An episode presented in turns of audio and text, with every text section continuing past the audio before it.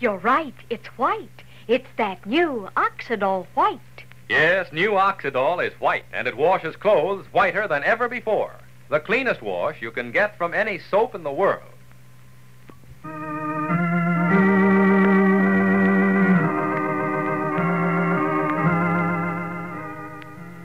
Oxydol's own Ma Perkins.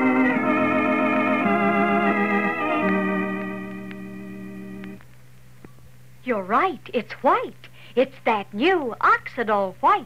Now, Oxydol washes clothes whiter than ever before. Gives you the whitest wash in Oxydol history.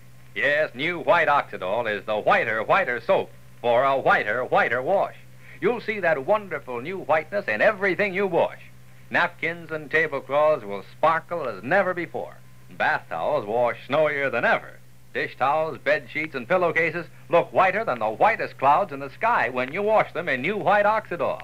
You're sure to say, You're right. It's white. It's that new Oxydol white. Yes, you're right. With new white Oxydol, it gives you the cleanest wash it's possible to get from any soap in the world. The whitest Oxydol wash you've ever had. And even if you dry your wash inside, as long as you use new white Oxydol, your clothes will keep that wonderful new whiteness throughout their life.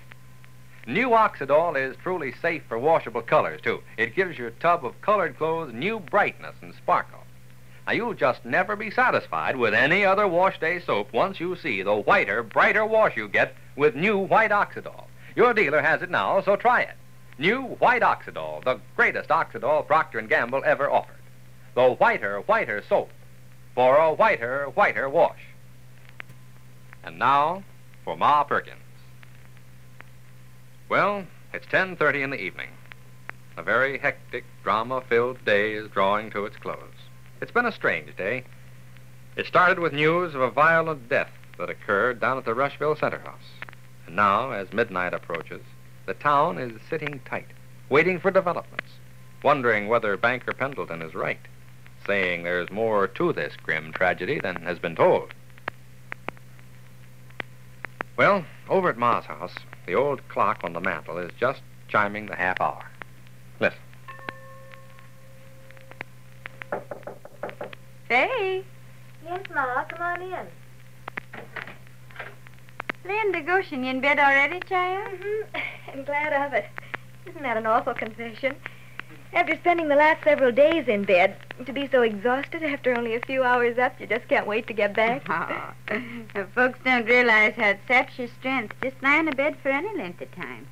Oh, you'll be fine by morning. Well, I better be.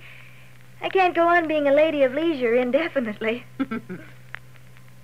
Um, did Joe go out? yes, yes, Shuffle finally coaxed him into walking him part way home. Land, the boy has been debating for an hour. Should he, shouldn't he go out for a breath of air?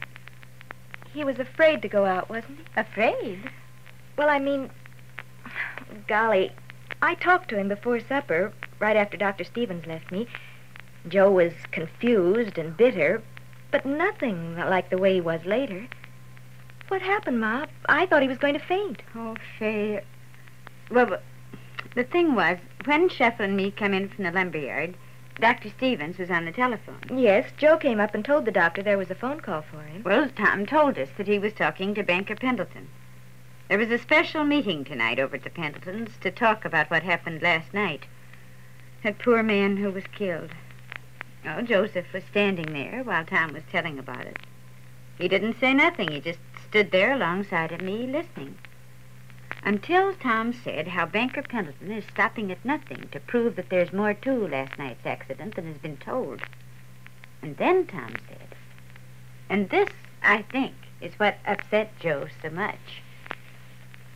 You know, Ma, the funny thing is, I had a phone call telling me to come on over there. There'd been an accident. It was some man. Wouldn't give me his name. Told me I better go on over to the hotel and fast. You know, I, I thought about that phone call this afternoon. Since all the big talk started, it's the one thing that makes me think that maybe Augustus isn't barking up the wrong tree.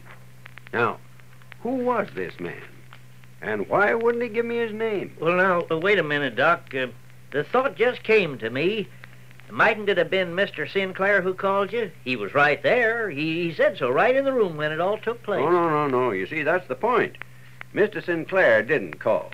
When he came downstairs to the hotel a short time after the body was found, he said he'd wanted to report the accident right away, but he couldn't.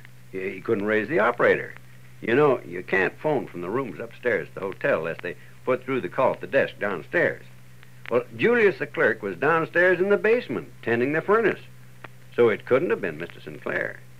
Anyway, I think I'd have recognized his voice. Oh, this fellow was uh, was a younger man than Mr. Sinclair. But how did he get to know about the accident so fast? And why hasn't he talked up?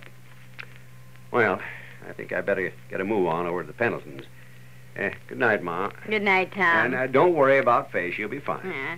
Night, Shuffle. Night, Doc. Night, Joe. Oh, where'd he go? He was standing here a minute ago. Well, I couldn't very well tell you